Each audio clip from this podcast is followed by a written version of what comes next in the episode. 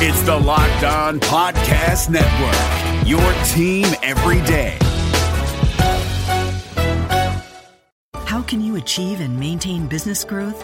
Harvard Business School Executive Education is now accepting applications for a new program, Driving Profitable Growth.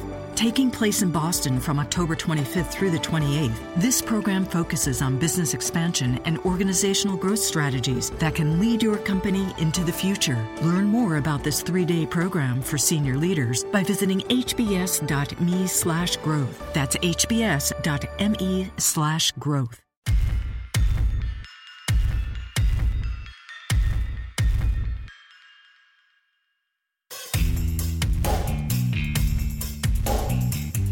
Hey there, welcome to the Locked On Celtics podcast here on the Locked On Podcast Network. Thank you for downloading us however it is you listen to your podcasts.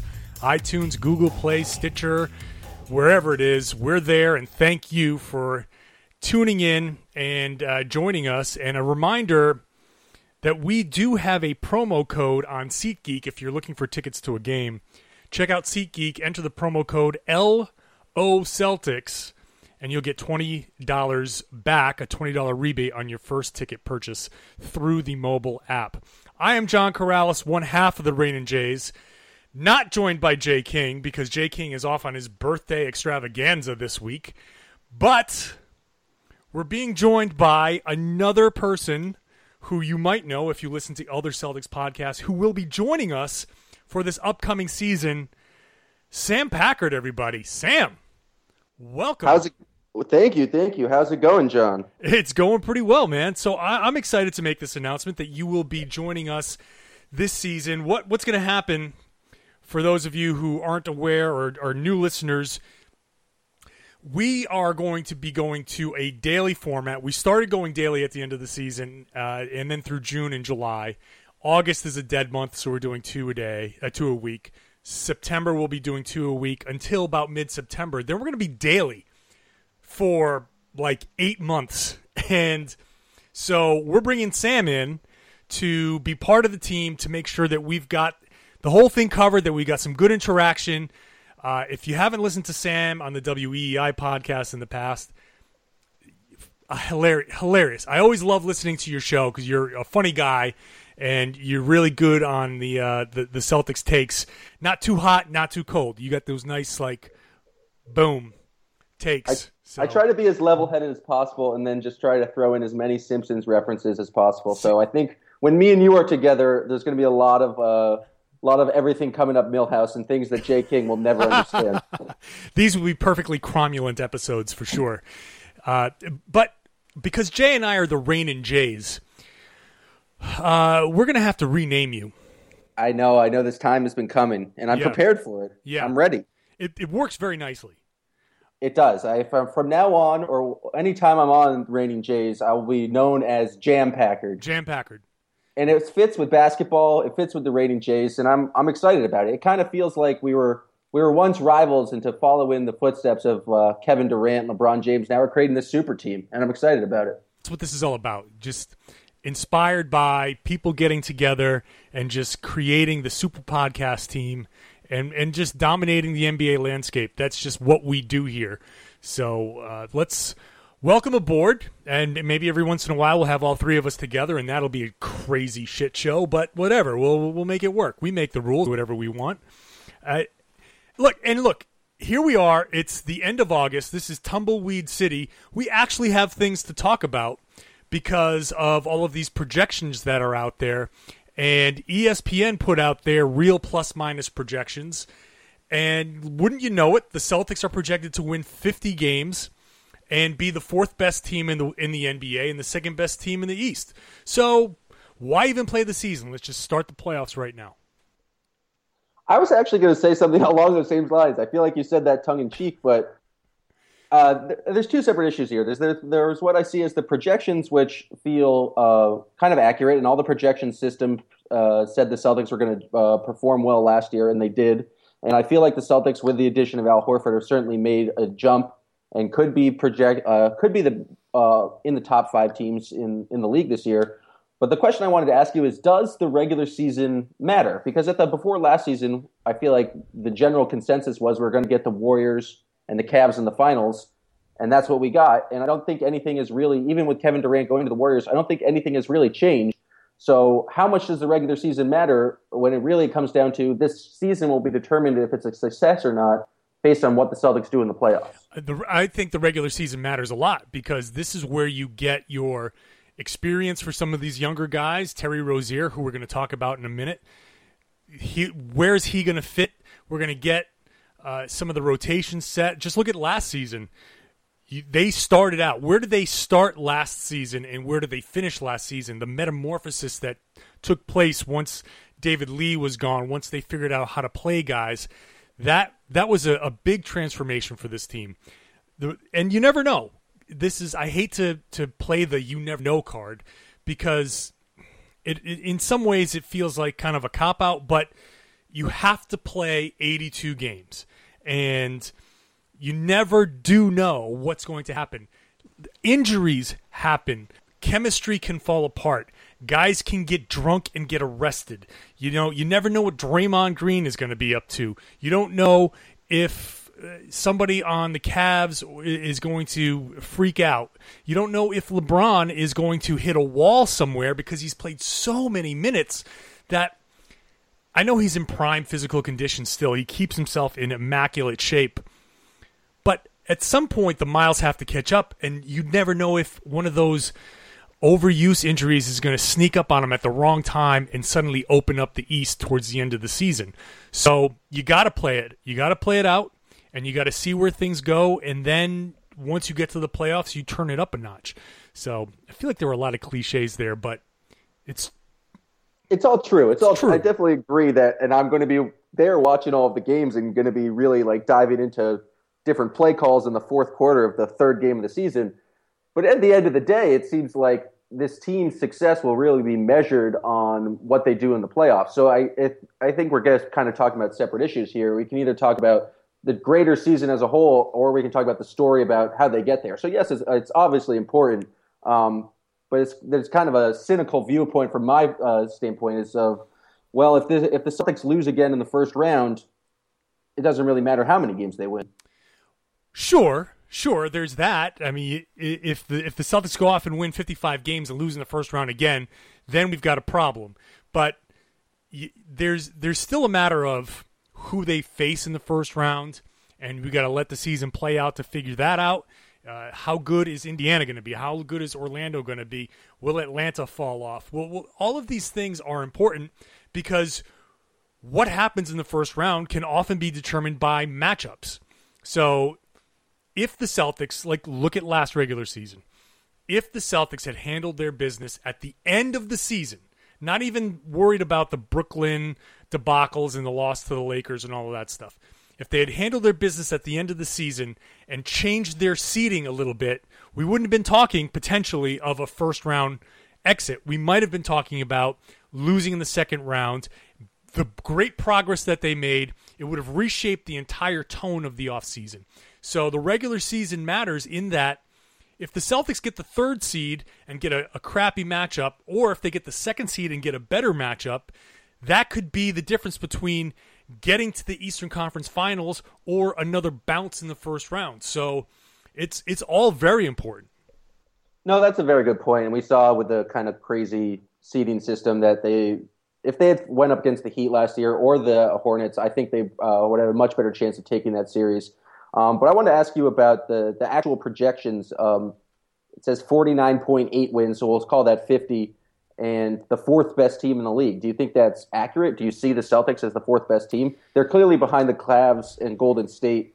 And I would say, I don't know, who would be the third team in that scenario? Well, the Cavs, Golden State, maybe the Spurs have to be up there. Spurs, yeah. I'm really curious to see how the Spurs do without Duncan kind of quarterbacking that defense. That's going to be a real interesting thing for them because look, it's like when KG left the Celtics, even though he wasn't producing at the highest of levels anymore, the guy behind the defense, like KG, like Duncan, he sees the entire floor. He's the only guy on the floor that sees everything. He sees every pick. He sees the actions on either side. He understands what's happening and can bark out those signals. Duncan, very special at being able to do that. KG, obviously very special at being able to do that. Can Pau Gasol do it at that same level? Can they? No way. Right, exactly. So that... you can be a great individual defender, but when you don't have that slight advantage, I always talk about that half second too slow, that half second, that's the difference between stopping a guy from getting into the lane and getting beat off the dribble. These guys all move so quickly that if you get that half second advantage by knowing, by having a guy behind you calling things out and guiding you, you've stopped penetration. If you don't have that, and a guy slams into you with a pick, next thing you know, the entire defense is blown up. So San Antonio's still going to be really good. They still have really, really good players. They still have pop coaching. I'm just kind of curious as to how much of a drop-off defensively that's going to make. But when we're looking at the... To answer your question, it's almost like two questions wrapped up in one. Are the Celtics the fourth best team in the NBA? No, I wouldn't put them as the fourth best team, but they could end up with the fourth best record because teams in the West will beat each other up a little bit more. There's a little bit more power at the bottom of that. Even though the East is kind of, the parity is kind of equal, the teams at the bottom are still pretty terrible. And for the Celtics, they still have the Sixers and Nets in their division, so they can fatten up on some of those games. So they can have the fourth best record in the NBA. That's definitely possible. But if you're really ranking the teams and who you'd pick in a 7-game series, I wouldn't put them ahead of Cleveland or obviously Golden State, San Antonio, maybe the Clippers. I was going to throw the Clippers in there as well. Yeah, and then you get to the mix of Toronto's going to be tough. Can they beat them in a 7-game series? Portland will be tough. Utah's going to be tough. These are all teams that are tough matchups, especially a team like Utah that's going to be like the darling of the NBA. But so yeah, I think record-wise the Celtics could be fourth best, but there are probably a solid 6 to 8 teams that you might put ahead of them realistically if you were picking who would win in a 7-game series. I think one of the major questions is how did the Celtics match up against the Raptors, a team in their division who they did not play. They had, I think, one win against them last year, but I remember a game in Toronto where just Kyle Lowry and DeRozan went crazy and from outside and just destroyed the Celtics. And how do you think the Celtics match up against the Raptors? The Raptors only really added Jared Sullinger, a former friend of the team, but other than that, they didn't really improve their team greatly. You would have to imagine that a full year of Jamari Carroll being healthy is going to improve their team, but I don't know if they're demonstrably better. I don't know what the Raptors' ceiling is. It feels like we basically saw what the Raptors are going to be. I don't see how they get any better, and with the Celtics adding Al Horford, I definitely think they're likely to be the second team in the East. I think the biggest thing for the Celtics against the Raptors is that the Raptors don't have Biyombo anymore, and that rim protection is something that you'll need against the Celtics, especially now you trot out there. If Kelly Olynyk is healthy, Jay and I have been talking about it, we'd like to start a healthy Olynyk alongside Horford with Crowder and Bradley and Isaiah Thomas. Now you've got 4 other guys that you can respect. You have to respect their three-point shooting ability. And now Isaiah Thomas and Horford could just go pick and roll or pick and pop or whatever and just go nuts. So without Biyombo there to kind of protect the rim, that makes the matchup a little more even.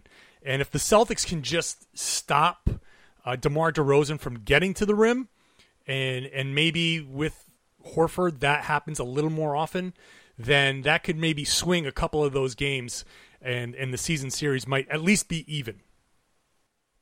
Yeah, I would have to agree with you. I just don't see it any way. Like, if they're playing Valanciunas at the 5, he's going to really be able to step out and stay with Horford if he's hanging around the three-point line.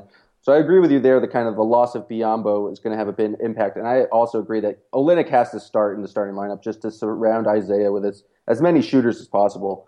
But other than that, teams in the East, I can't think that anyone is going to really – it seems like Cleveland's clearly the number one, and then the next tier is the Raptors and the Celtics. I don't see – really any other teams stepping up. If we look at the playoffs teams last year, it was Charlotte, the Heat, the Atlanta Hawks. None of those teams really you would think are going to make a run for the kind of the top seeds in the East. No, in fact, the projections had Atlanta kind of fighting for that 8th seed. And so they have Detroit as the 4th seed, I believe, and then kind of like the logjam after that. But, yeah, I think obviously the... Oh, we forgot about the super team in New York there. Yes, the which is projected to be like third worst in the East. Oh, wow. I don't have an insider account, so I'm glad you're relaying this information. Yeah. Look, I'm with Derrick Rose in that you can't approach a season thinking you're going to lose. In fact, quick story, when I was in college playing ball, I remember my senior year, we had just come off a pretty good season my junior year. We'd won an award for being most improved team in New England and blah, blah, blah. And I felt good. I felt really good. And we had a 25-game schedule. So I put up, before the season started, I looked through the schedule, and I put up on the whiteboard to this year's goal, 23-2, which would a school record. That would have been an amazing 23 wins, which we didn't get, but would have been amazing to me. Coach came in, saw that in there. He says, who the hell put this on the board? And I'm proud of myself. I said, of course, I'm raising my hand. I'm the captain of the team. He goes, you tell me which two games you think we're going to lose, and I'll make sure I sit you for those two games, which shocked me, but taught me an amazing lesson. And this is kind of where Derrick Rose's head's at. You can't go into any game thinking you're going to lose. You can't go into a game looking at the schedule and be like, ugh. I don't know about this one. You got to go in there and saying, if we do this and we do that and we do that, we're going to win this game. So I can see where Derrick Rose is like, look, I got my boy Joakim Noah here. We got Porzingis, obviously Melo coming off the Olympic thing. We got some players here. I feel like we have a chance to win every game. But I don't blame Derrick Rose for the confidence, but the talent is not there. It may be misguided confidence, but it's confidence that I can at least respect. But, you know, also framing it in the terms of a super team is a little bit like that's something he might not have wanted to say. But whatever, that's cool. They're not going to make – they might make a best case scenario for them. Best case, I think, is a 7th seed. Look at the East last year. You needed to win 44 games to make the playoffs. Are the Knicks going to really be a 500 team? I don't know if they're a 500 team. I'm just excited for the first, 4-game winning streak the Knicks have, and then all of Knicks Twitter comes out and is just like, celebrating Porzingis and calling him a god and saying this is an actual super team. And then you know they're due for another, 8-game losing streak. It's just going to be a kind of a soap opera in the tabloid story in New York, which is kind of what you want with the Knicks. You just want there to be controversy. It doesn't really matter if they win. Borderline relevance. They don't even have to be relevant. They just enough where the tabloids are going to really go at them in the on the back pages. And then the other subplot that no one's really talking about is how much longer is Phil Jackson going to stick around with that mess? I just think he was in it for the paycheck, but I don't want to turn this into a whole Knicks podcast, which we could easily. There are some intriguing teams out there. The Pistons were ranked 4th in the East projection-wise, which is real interesting. I'm kind of curious what they're going to be. I'm really curious about what Orlando is going to be. I talked to some people. I have some friends in the organization. I'll just say that they're more confident than the general public is in their moves. And I don't know what they're going to be, but they're pretty confident in the moves that they've made that they can make some noise in the East this year. Are they going to be playing Aaron Gordon at the 3 or at the 4? Because I think they still have that kind of question of how do they deal with Aaron Gordon and Herzonia next to each other? And I agree they're kind of an interesting team, but how confident can you be when you're paying Jeff Green $15 million? Well, that's always the case. When Jeff Green is on your team, you're always going to be sitting there thinking like, yeah, we can, what if he can only do this? If he can only put it together for four games in a row, like maybe we can go somewhere. That's Celtics fans. We know all too much. If only Jeff Green, if he can just do this, if he could just put it together, it's so tantalizing. But I don't know. They're confident. But I still think in the end, projection-wise, I like where the Celtics are. I think everything's lining up. Everything's sort of agreeing. Last year at this time, these projections were kind of putting the Celtics out at the high 40 win mark. And I was like, really? I didn't see it. But this year I can see it. This year the eye test, the analysis, the numbers, the abstract, the everything kind of all lining up for the Celtics to be somewhere above 50 wins and fighting Toronto for that second seed. And that's a hell of a place to be, especially when the Brooklyn Nets are projected to be the third worst team in the NBA. It's right where you want them to be. It's perfect. This is perfect. Everything's coming up, Millhouse. I love it. And R.J. Hunter is hoping that everything comes up. Hunter, does that make sense? Whatever. It did to me. I'm just going to roll with it. He had some quotes in the Globe to Adam Himmelsbach talking about the talk that he's being written off. And we heard over the summer that Hunter's spot, especially after Summer League, Hunter's spot is kind of in doubt. Now, he was dealing with a wrist injury in Summer League, so we'll give him a little bit of leeway, but for that to be out there, kind of surprising. And maybe this is what the Celtics were looking for. So when he says, I'm a competitor, this is a quote, I'm a competitor, so it's just absolutely motivation for me. I think it adds an extra competitive spirit to training camp, which is a great way to get the year started. I'd rather have it that way because now I have no reason to be on my toes every possession and at every practice, so I'll try to use it to my advantage.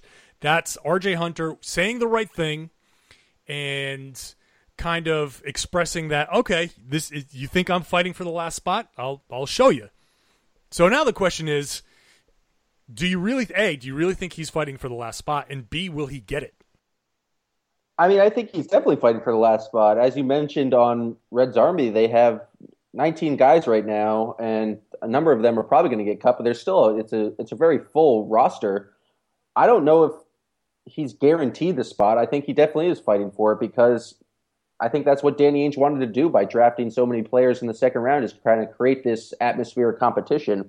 As for his quotes, it might fall under the school of like kind of the Derrick Rose false sense of confidence, because I haven't really been too impressed by with what R.J. Hunter has shown us, at least in his rookie year, and then in Summer League.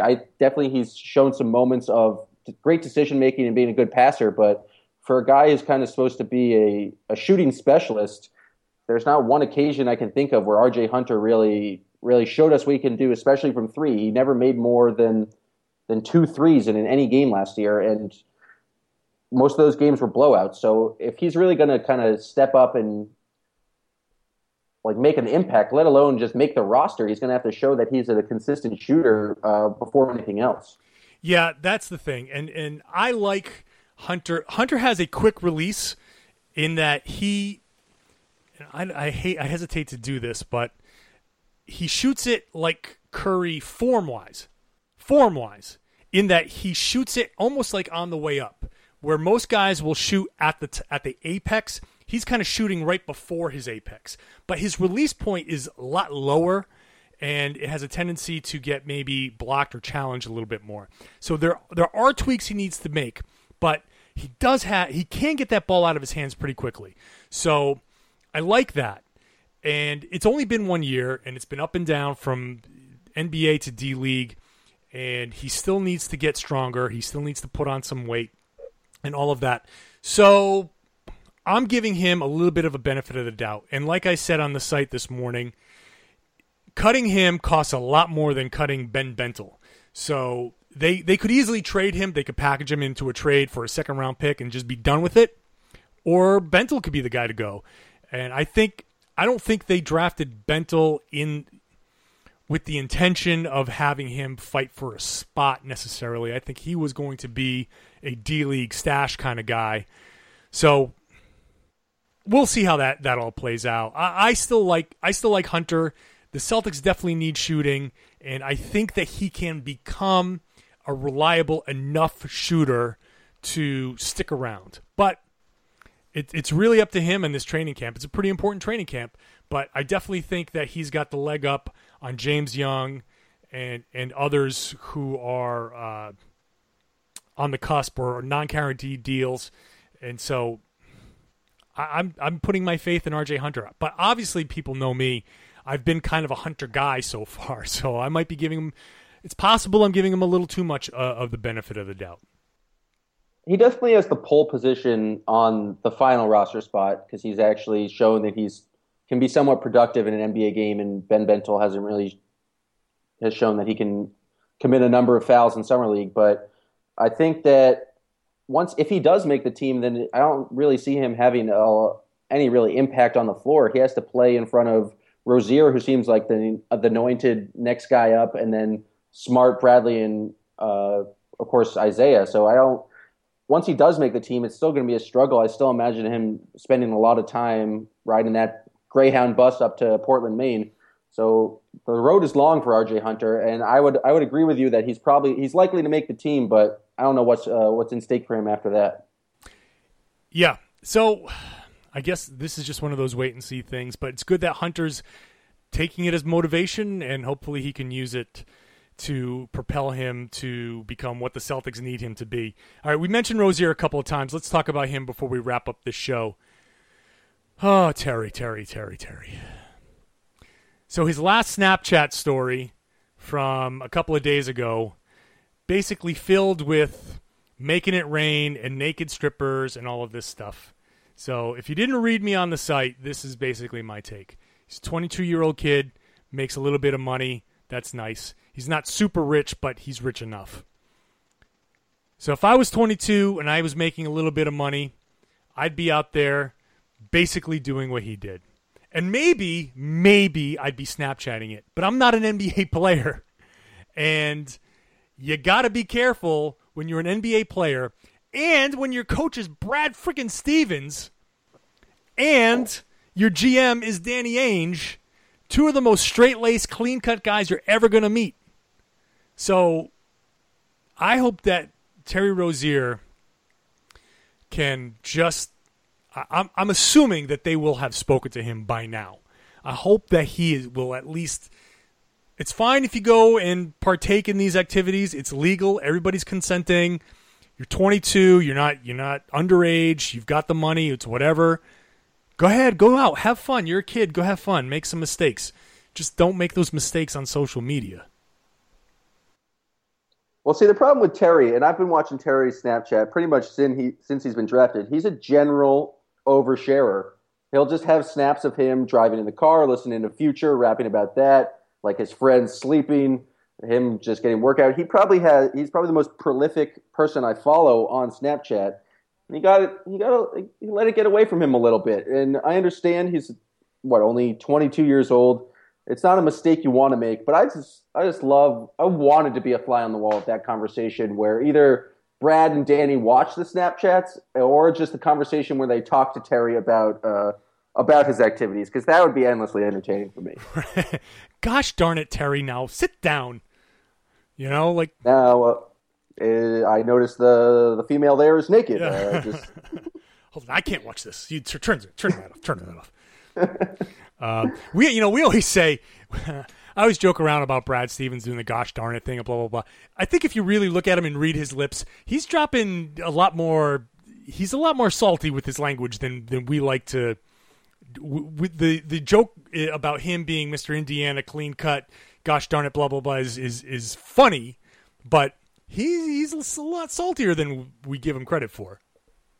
Oh, Brad Stevens' personality is one of the most fascinating things about the Celtics to me. Just being around his pre and post games last year, he's Belichickian in how calculated he is with the media. And I definitely agree with you. He gets angry, he gets frustrated on the bench, and he's definitely swearing, but he has that kind of that switch where he's able to turn on that kind of Midwestern charm and not really say anything. And he has those moments where he's a little funny and will take digs at some reporters for their questions. But I don't know. I'm endlessly fascinated by what Stevens is like kind of behind closed doors when he's not in that media mode. Yeah, that's going to be something like, I think it's a revelation that he's probably, look, you're around athletes. Your job, it's a locker room job. You know what I mean? If anybody's ever been in a locker room, you know what kind of place that can be. It's wild. It gets a little crazy. And to be around those guys, and especially now to be in the NBA for a few years, around grown men in locker rooms acting like kids, it's an entirely different scene. You got to have to interact on them on their level. You have to kind of get into their mind frame sometimes just to kind of prove that you're part of the whole thing. Not saying you got to act like a player, but yeah, Brad Stevens is not like walking in the locker room and quoting Future or anything like that. Right. But like he definitely has to be like upset after a loss and like you got to get be up a real person. He has to be authentic. Yeah, you gotta get up in somebody's face, and sometimes you got to. But and I've heard guys talk about this. He does it more selectively, as opposed to Greg Popovich, who's just direct. I mean, he just will get into somebody's face and just tear into them day in, day out. Or Stan Van Gundy is very animated all the time. Build a effing wall. Yeah, I mean, I don't know. Here's a question: can we swear on the Locked On rating, Jays? Yeah, I don't think we've ever tested those limits. I did say shit show earlier. What about the F word though? That's the key to that quote. I don't know. Well, build a fucking wall. I'll see if I get an email about that. I think. Look, hey, if you can swear on the vertical and that Simmons podcast with JJ Redick, I don't know if you heard that one, but oh, I did. So Simmons now he's not on ESPN swearing like a sailor. I mean, really? I mean, he's a Boston guy, and all us Boston guys we swear every other word as it is anyway. So the fact that we haven't sworn as much on this show, trust me, lots of restraint being held there. But now that Jam Packard's on the scene, Jam Packard's going to listen. Jam Packard in here, just dropping f bombs. The KG of the show, just coming in here and just blacking out and swearing and clapping his hands in people's faces. Yeah, I'm excited. Let's go. But Brad Stevens, I'm sure, in practice will drop plenty of those, but just not indiscriminately. I think he's dropping them on a very selective level because I've heard guys say when he goes off, you know, like, oh, shit, we're in trouble now. So it kind of feels like the kind of the teacher in high school that you respect. Yeah. And then like when they go off or when you're like goofing around in class too much and they actually like get really upset, that's what scares you. That's what makes you like think, oh, we respect this guy and that we didn't want to piss him off at all and we've never seen him really get this angry. So he must be serious. He's not yelling for no reason. Like this is something he really cares about. So I think that's like kind of the effective coaching strategy Stevens has used. Yeah. So I think maybe some of that might be warranted for Terry Rozier, where he gets on the phone and he's like, Terry, yeah, hey, coach, what's up? What the fuck are you doing, man? What do you mean? Your Snapchat, goddammit, what the hell are you doing? So, yeah, it's a good lesson for him to learn. And it's a good lesson because he didn't do anything necessarily wrong other than really, really overshare. If that's his worst indiscretion, it's something you can chalk up to a 20-year-old kid being 22, you know, with a little bit of money at a strip club. Like we all wish at 22 that we had that kind of flow. So, but it's a good lesson. No one got hurt. No one got arrested. No one got into any sort of trouble. It's just a little thing right there. So, all right. Hey, Jam, that's a great debut for you. Oh, I thank you. I'm excited to be here. And a reminder to everybody that you can check out the Locked On Podcast Network, Locked On NBA, Locked On Fantasy. Fantasy basketball is coming up soon, and that's getting super, super big. And so they'll check them out, Locked On Fantasy, for that. Also, check out SeatGeek. Download the SeatGeek app. Put in the promo code LOCELTICS for $20 rebate on your first ticket purchase through the mobile app. Check them out. We'll be talking about them more throughout the year. And that's it. We want to thank you for tuning in, downloading the Locked On Celtics podcast here on the Locked On Podcast Network.